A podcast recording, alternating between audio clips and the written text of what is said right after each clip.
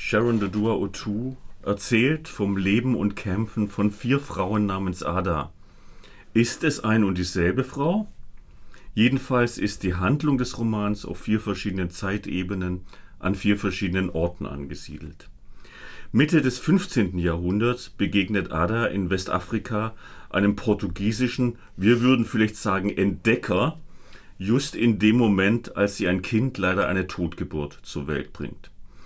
Mitte des 19. Jahrhunderts muss sich Ada Lovelace, Vorlage für die Figur ist die historische Mathematikerin, im imperialen England gegen ihren Ehemann behaupten und auch gegen die Vorurteile ihres Liebhabers Charles Dickens.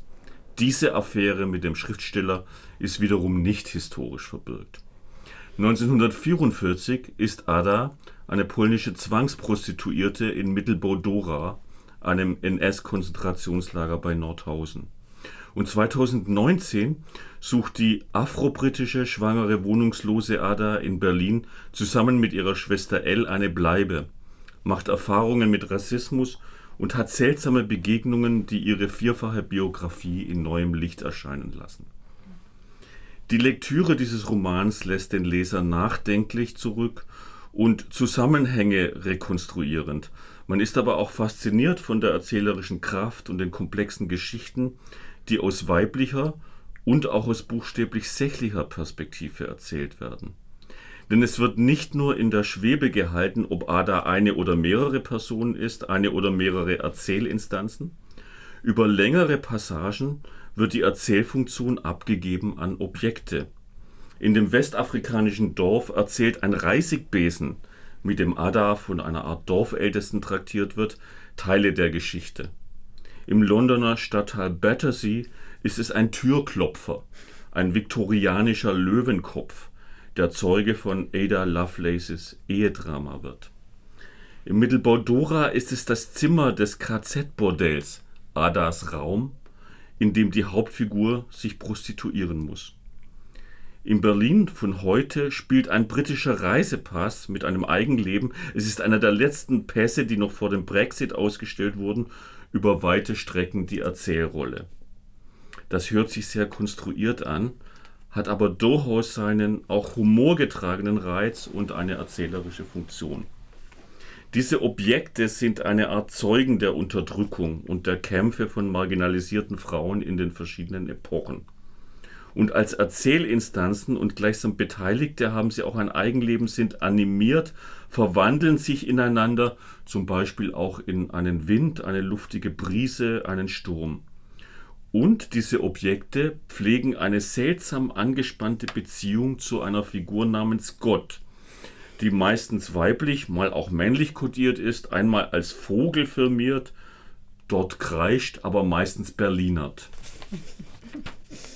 Der spielerische und manchmal auch ironische Umgang mit der komplexen Erzählkonstruktion macht die Lektüre doch leichter und luftiger, als die Schwere der Themen zunächst annehmen lässt. Man könnte dies als einen interessanten Versuch lesen, eine postkoloniale feministische Poetik zu etablieren. In dieser antikolonialen Poetik werden die Spuren der Unterdrückung durch die Jahrhunderte hindurch aus einer nicht westlichen und nicht männlichen Perspektive bezeugt und nachgezeichnet. Durch die differenzierte Schilderung der alltäglichen Kämpfe Ada muss sich zum Beispiel auch gegen andere Frauen behaupten, entsteht meines Erachtens kein Schwarz-Weiß-Bild von Gut und Böse, auch wenn die Zielrichtung gegen westliche und männliche Vorherrschaft klar ist. Trotzdem ist es eine verwickelte Geschichte, die sich über Umwege fortsetzt und auch Brüche aufweist. Kontrovers diskutiert wird in der Literaturkritik, dass Otto auch Teile der NS-Geschichte in diesem Kontext platziert. Die Genauigkeit ihrer Recherche und die erzählerische Umsetzung zeigen meines Erachtens aber, dass diese, nämlich die NS-Geschichte, hier nicht umstandslos in ein Unterdrückungskontinuum eingeordnet wird oder gar gleichgesetzt wird mit kolonialer Unterdrückung. Um es mit Anlehnung an den amerikanischen Literaturwissenschaftler Michael Rothberg zu sagen, multidirektionales Erinnern heißt nicht unbedingt Relativierung von NS-Geschichte zum Beispiel. Man muss auch nicht die Vorstellungen von Seelenwanderung oder Wiedergeburt, geschweige denn Animismus teilen, um die Produktivität dieser Mittel als Erzählkonstruktion zu genießen und zu würdigen. Mit der objektzentrierten Erzählweise klingt auch die Debatte über Raub und Rückgabe von kolonialen Kunstobjekten an. So zieht sich ein Armband aus Westafrika durch den ganzen Roman. Es wird durch vier Zeitebenen hindurch geraubt, weitergegeben, vererbt und zurückgefordert. Das folgende Zitat zeigt, wie ironisch und humorvoll das Auftauchen von immer wiederkehrenden Figuren und Objekten über die Epochen hinweg begründet wird. Zitat Dort, wo die bereits Verstorbenen und die noch nie Geborenen verweilen, sind wir alle sowas wie ein Brät. Wie eine Fleischmasse, eine, die aus einzelnen Teilen besteht, unter anderem aus quirligen Persönlichkeiten, skurrilen Vorlieben und widersprüchlichen Gewohnheiten. Wenn es an der Zeit ist, uns zu Lebenden zu machen, werden wir gemeinsam durch eine Maschine so etwas wie einen Fleischwolf gepresst. Ihr müsst jetzt versuchen, den Schmerz, die Enge und das Blut wegzudenken. Darum geht es gerade nicht. Behaltet einfach im Kopf, erst zusammen, dann getrennt. Ja, und obwohl wir als gesamte Fleischmasse durch den Fleischwolf gepresst werden, bleibt immer ärgerlicherweise ein Stückchen in der Tülle hängen. Dieses Stückchen bin aktuell ich. Die Brise.